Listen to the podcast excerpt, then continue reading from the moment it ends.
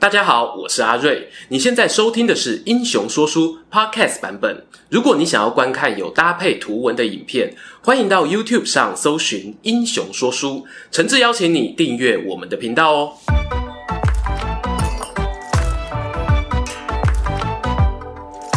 Hello，英雄说书的观众朋友，你们好，我是说书人阿瑞，替大家带来精彩的英雄故事。相信啊，荧幕前的很多好朋友，对于《三国演义》中刘备、关羽、张飞的桃园三结义桥段哦，印象深刻。这大概啊，也是我人生中第一次知道“义气”两个字怎么写。我们也在频道影片中说过，虽然历史上的刘关张并没有真的结拜之名，却有着情同手足的兄弟之实。譬如关羽明明有机会。跳槽到曹魏阵营，却选择留在大哥身边。刘备呢，也对他两人啊毫无保留的信赖，都是非常难得可贵。但是啊，是否从三国之后就再也看不到类似义重如山的兄弟情呢？阿瑞常讲啊，历史是人写的，在今天能让你哭让你笑的情感，古人身上哦同样会有。距离现今约莫一百年前，还处于明初军阀割据的广西，就出现了三位才华洋溢的英雄啊。分别是具备领袖气质的李宗仁，善于作战的白崇禧，以及内政经营杰出的黄绍竑。他们彼此年纪相差不到五岁，对于故乡的感情呢也非常浓烈。在拥有共同目标下携手合作，一度呢在公元一九二零到三零年代，成为仅次于蒋介石的强大势力。后人称之为广西三杰。接下来就让我们一起听听他们的故事。说广西，话广西。开头呢，有必要针对三位好汉的故乡啊做一点介绍。广西最有名的是什么呢？阿瑞小时候哦，国编馆地理课本一定会教这两句：桂林山水甲天下。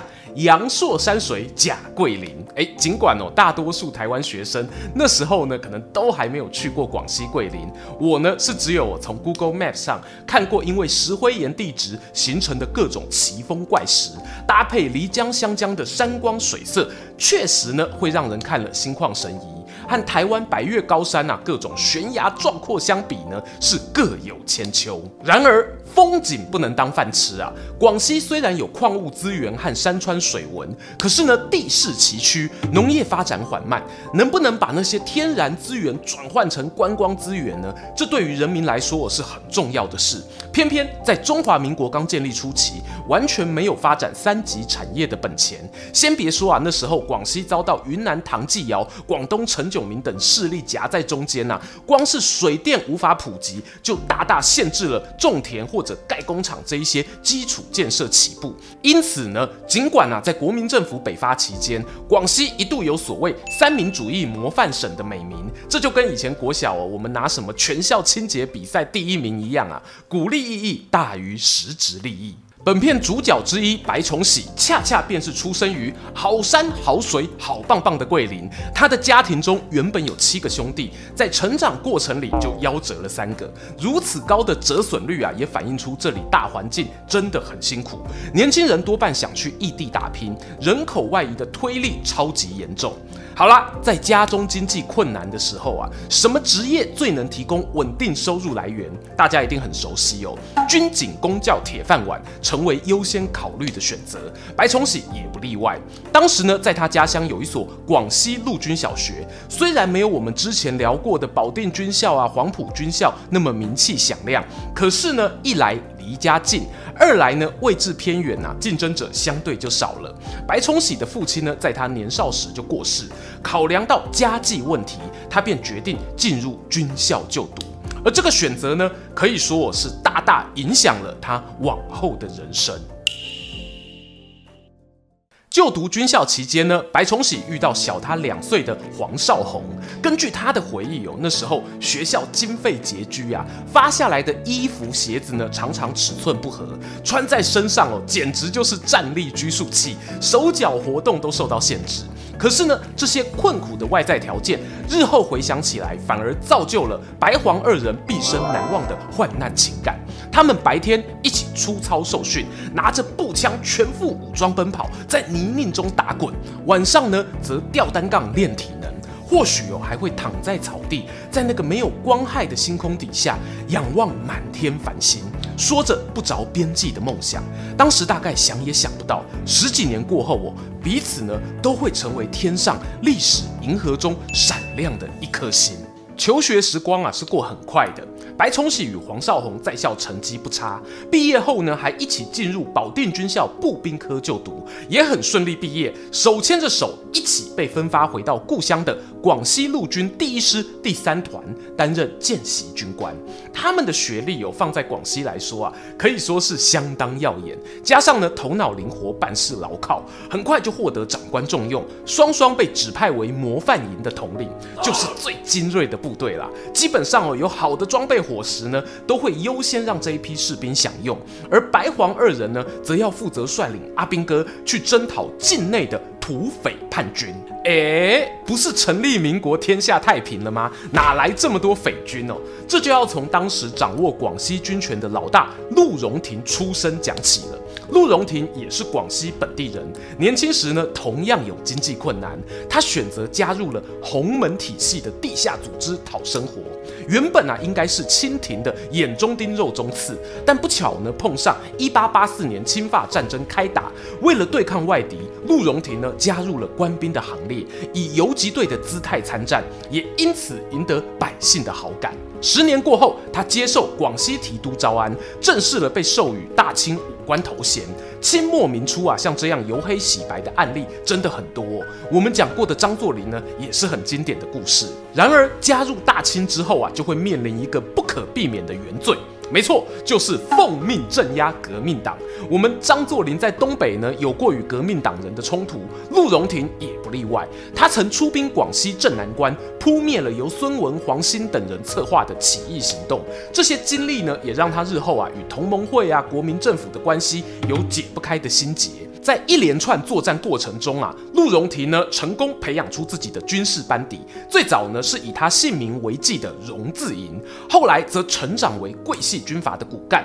桂就是广西的简称。西干哦，修几的鬼气。历经了武昌起义，袁世凯掌权，陆荣廷也是个很会看风向的人啊。前头提到，他原本跟国民政府军有疙瘩，所以在民国成立初期，他是选择站在老袁这边的，还受封为广西都督。但是呢，随着袁世凯称帝，局势丕变，陆荣廷宣布广西独立，加入了护国军行列。不过这个护国呢，恐怕是假哦，趁机扩张领地才是真的。他趁机把势力范围伸进广东，在袁世凯倒台，黎元洪接班后呢，陆荣廷啊更获得了北洋军政府两广巡阅使的头衔，等于是官方承认了他有广西、广东的管辖。But 当时的中国呢，有两个官方，北边是北洋军，南边有台湾观众熟悉的国民政府军啊。双方的冲突呢，是迟早有一天会爆发的。好啦，听完桂系军阀陆荣廷的懒人包哦，你会发现那些高层们的勾心斗角非常惊险，每一步啊都是机关算尽。可我们白崇禧、黄绍竑两位年轻军官没有这么多历史包袱啊，他们最初心里想的呢，很可能哦是想要打造一个给故乡父老安稳生活的环境。当收到长官通知要他们剿匪，白崇禧啊就真的努力打，抓到恶性重大的头目呢，还要杀一儆百，以绝后患。可是陆荣廷却出手阻止，发布命令说啊，土匪能不杀就不杀，以招降为第一优先。原因很简单哦，陆老大自己就是绿林出身啊，还受到政府招安合作，过去经验告诉他哦，何不把这些盗匪收为己用，扩张桂系的军队数量呢？在这样上级指示与下级执行互相矛盾的情况下，模范营的行动渐渐受到主管机关的顾忌，认为他们有了自己的意志。更无奈的是，白崇禧在某次进攻广东的作战任务中失足滑下山坡，导致左腿骨折，决定离开前线接受治疗。模范营啊，就让好兄弟黄绍竑暂时接管指挥。殊不知啊，陆老大逮到这个机会，就想要收回模范营的兵权，两边一度闹得很僵。幸好呢，黄绍竑忍一时风平浪静，他没有直接大打出手。而是带着一批愿意跟随自己的亲信，来到荣县这个地方占地为王。说书说书，说的就是这个无巧不成书。荣县旁边有一座城市叫做玉林，黄少红才刚要落脚新家，就收到玉林那边传来讯息，有一位大哥说啊，我等你这样的英雄啊，等很久了。没错啊，这讯息呢就是李宗仁传来的。李宗仁过去也是桂系军阀手下，同样看不惯他们短视近利，很早就选择自立门户，在玉林这里呢拥有一批军队，号称定贵军。当他听到黄绍竑率领的模范营精锐被迫出走的情报，立刻主动伸出友谊的手，搭起双方沟通的桥梁，对他说啊。如果我们都看不爽陆荣廷的作为，何不一起携手为百姓尽一份力，打造更好的广西呢？黄绍竑几经思量，认为李宗仁年纪长了几岁，对于如何跟外部势力周旋更有经验，合作看看哦，似乎是利大于弊。就这样哦，模范营与定贵军一拍即合。对比于陆老大那一边的旧势力呢，他们象征着广西的新力量，因此学界也多称呼为新贵系。话说啊，这边黄李二人刚刚碰头没多久，白崇禧呢也喜滋滋的回到广西。虽然他受伤的左腿没有完全痊愈，但依旧掩不住满心欢喜。原来呢，他养伤期间是跑去了广东，竟然碰见孙文，两人碰面之下呢，相谈甚欢。年轻的白崇禧深深受到孙大炮嘴炮魅力折服啊，愿意以他为精神领袖，带领自己的旧部下作为广西讨贼军第五师，协助国民政府完成统一广西的大业。留在广西的李宗仁与黄绍竑啊，听完白崇禧的报告，叽里呱啦讨论一阵，认为呢。第五师这个番号啊，听起来有的就绕口耶啊！我们前面是不是还有一二三四师呢？感觉吼很逊哎。他们三人讨论过后，索性呢去掉数字，保留广西讨贼军的头衔，并且呢奉比较早独立的李宗仁为大哥，准备开始讨贼的重责大任。那个贼呢，自然呐、啊、就是旧贵系的陆荣廷。如果跟陆老大发迹过程做比较呢，我们不难发现新贵系的特殊性哦。陆荣廷是白手起家，加上后来有朝廷命官身份，很自然呢会发展成单一领袖的组织架构。但新贵系就不同喽，他们成立之初，黄绍竑与李宗仁呢都是地方割据势力，彼此基于理念相同而合并。我听你的话是因为尊重你啊，并没有谁有绝对的权威或者法理道统。听起来很不错，是吗？我只能说啊，大家别天真啦。每一种组织哦，都有它的困难要面对。就像你看到每一段幸福人际关系的背后，也都是别人努力经营所换来的。看似平等，没有谁最大的新贵系，其实呢，在他们刚成立没多久，就有面临解散单飞的危机。当时的单飞导火线是出现在李黄二人身上。白崇禧呢还在广东养伤，由于黄绍竑是个个性自傲、不愿听人劝的武将，他跟定贵军谈成合作没多久，又有点后悔，不希望啊未来做任何决定呢还要顾虑别人看法，就跑去跟李宗仁商量，说想要脱离大部队，自己去外头闯一闯。哇，这个提议哦，如果是别人听见了，可能要大皱眉头。但李宗仁呢，有一个别人所不及的长处，那就是胸襟开阔。相传啊，他能够包容部下各种缺点，也愿意大方授权。举个例子，后来呢，在对日抗战时期，西北军系的第十二军哦，甚至宁可投奔桂系李宗仁，也不愿意让国民政府军直接收编。他的人格魅力啊，可见一斑。因此呢，当他听见黄绍竑的心声，没有第二句话。你想出去试试本领就去吧，要记得啊，如果受委屈了，随时回来，这里永远是你的家。你看这话说的多么漂亮啊！而我们黄绍竑也没再客气哦，真的当自己家一样哦。谁出门不带点钱呢？他竟然啊，把李宗仁旗下两个营的部队也带走了。让原本的定贵军武将们火冒三丈啊！如果不是李宗仁出面缓颊，恐怕我就要大打出手。当然，后来黄绍竑得知李大哥的作为，发现他是人前人后表里如一啊，就决定呢上演一出浪子回头。黄绍竑先是在梧州地区击败了大小军阀势力，随后带着那些新取得的资源回到李宗仁身边。没有人逼他这么做哦，这是真真正正的心悦诚服。哎，你说黄绍鸿是因为个性关系，所以和大哥李宗仁有摩擦，那么白崇禧总该没毛病了吧？老天爷啊，永远都会给我们考验。话说，在黄绍鸿浪子回头后，新贵系三巨头啊，在公元一九二四年开始用兵广西，他们逮到了旧贵系内斗。陆老大与前部下沈红英往内互打之际，选择联沈抗陆，联合次要敌人攻击大魔王，终于在一九二四年年底把陆老大赶出广西。紧接着调转枪头，隔年呢在桂林击败沈红英，完成了统一故乡的壮举。但这还不打紧哦，隔壁云南的军阀唐继尧眼看广西这边呐、乒乒乓乓打成一团，冷笑一声，率领将近七万的军队压境，打算坐收渔翁之力，还对新贵军哦放出最后通牒：你们啊有三条路啊，弃窃投降、付钱消灾，不然就等着被我军碾过吧。历经多次战役，兵疲马困，人数啊又远远不及外敌的广西三兄弟，这时要怎么选择？好不容易才将广西统一，难道又要拱手让给外人吗？大哥李宗仁啊，一句话，打吧！没想到啊，兄弟同心，其利断金，在前线总指挥兼参谋长白崇禧的指挥下，他们竟然打出一波以少胜多，两万打七万的史诗级战役啊！甚至呢，让唐继尧从此跌落神坛，淡出了历史舞台。这场胜仗呢，让白崇禧声名大噪，因为战功耀眼的关系呢，甚至隐隐然哦有声望凌驾于李宗仁之上的味道。不说别的，就连兄弟黄绍鸿都曾当面对白崇禧说：“哎，你有没有觉得啊，李大哥才不配位啊？”此话一出呢，白崇禧立刻变了脸色，严厉地回答。你忘了当初洪秀全、杨秀清是怎么输的吗？他们不是败于清军之手，而是败在自己的内斗啊！白崇禧说的这个典故呢，是当年太平天国之乱中，天王洪秀全与东王杨秀清的自相残杀，而发源自故乡的太平天国，可以说是他们广西人都知道的共同回忆。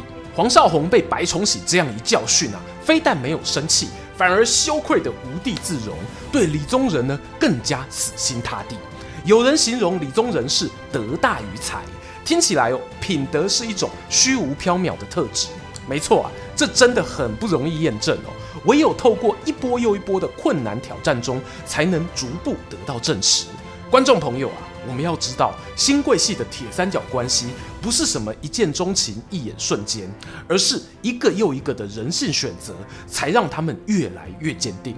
如果黄少鸿没有浪子回头，白崇禧没有力挺大哥，任何一个剧情分歧点走上了岔路，都会让这个团体分崩离析。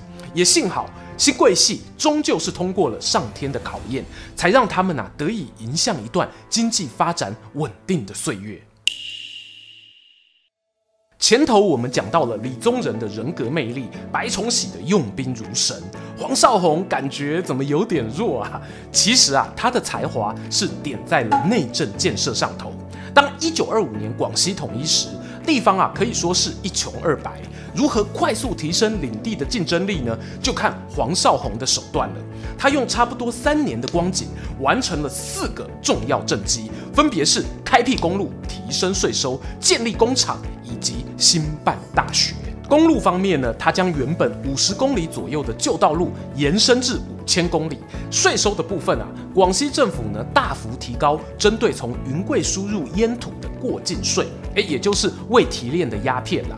一来哦可以遏制鸦片散布，二来呢则大大增加税收。而建立各种工厂，增加工业产值，也让日后新贵系参与北伐作战时，后勤补给不再捉襟见肘。除了经济收益，黄绍鸿也没有忽略文化事业。他邀请了马君武担任广西大学首任校长，选于一九二八年十月十日在梧州蝴蝶山正式创校。广西的改变，周围邻居看得见。只要啊你变强，很快就能感受到旁人对你的态度不一样。在一九二五年，孙文过世，蒋介石执掌国民政府军之后，他就对新贵系啊送出邀请。希望他们一起加入北伐的行列。原本就有跟孙文合作过的李黄白三人没有拒绝，同意由李宗仁担任军长，黄绍竑呢出任党代表，也担任广西省政府主席。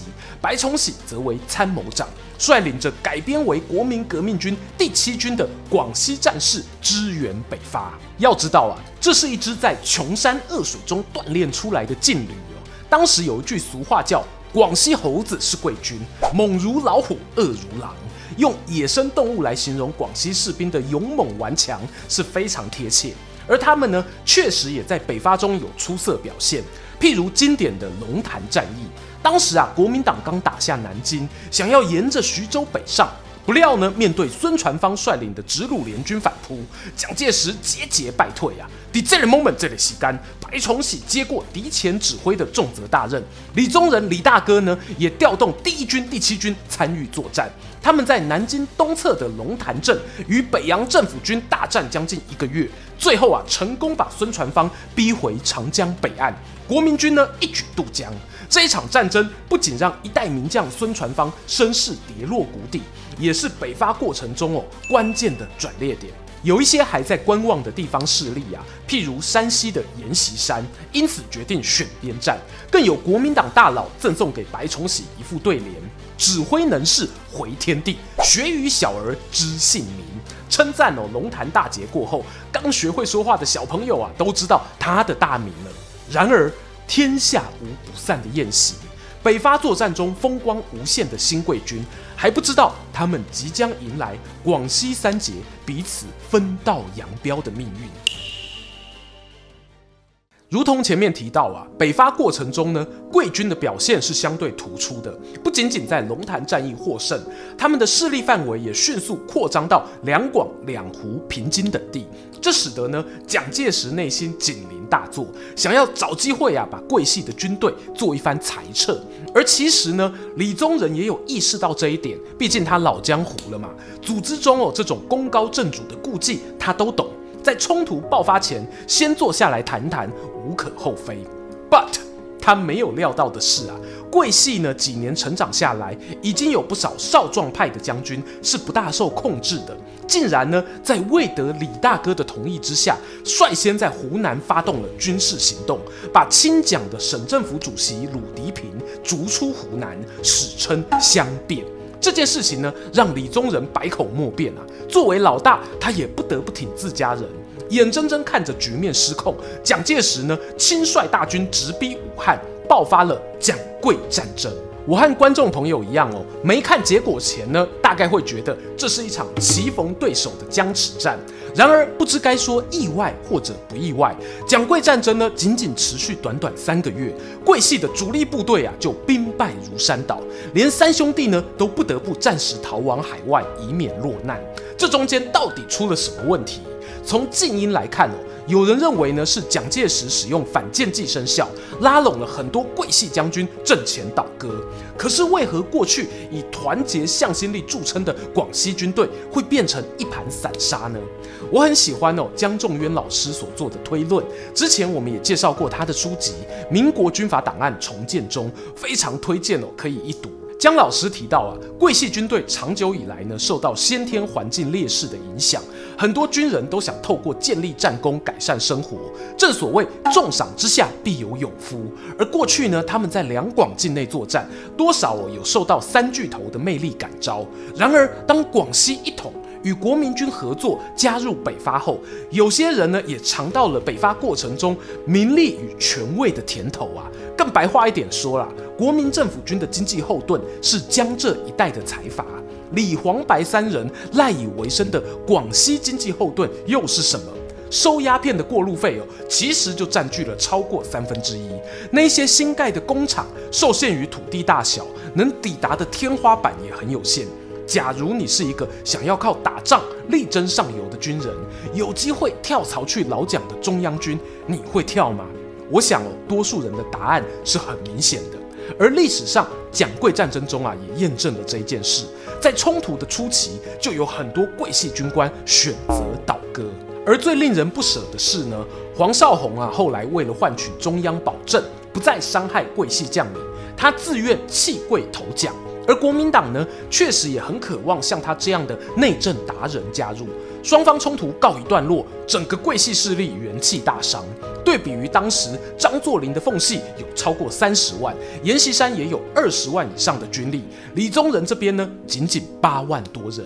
对于蒋介石来说，只剩下李大哥与白崇禧的桂系，影响力有是大大降低了。虽然日后在中原大战中呢，他们一度有造成老蒋很大的威胁，抗日作战也有耀眼表现，但终究不可免的要成为军阀乱斗中被兼并的那个边缘势力。我记得啊，过去呢看到网友在某支影片下方留言询问，为何蒋介石要忌惮李宗仁？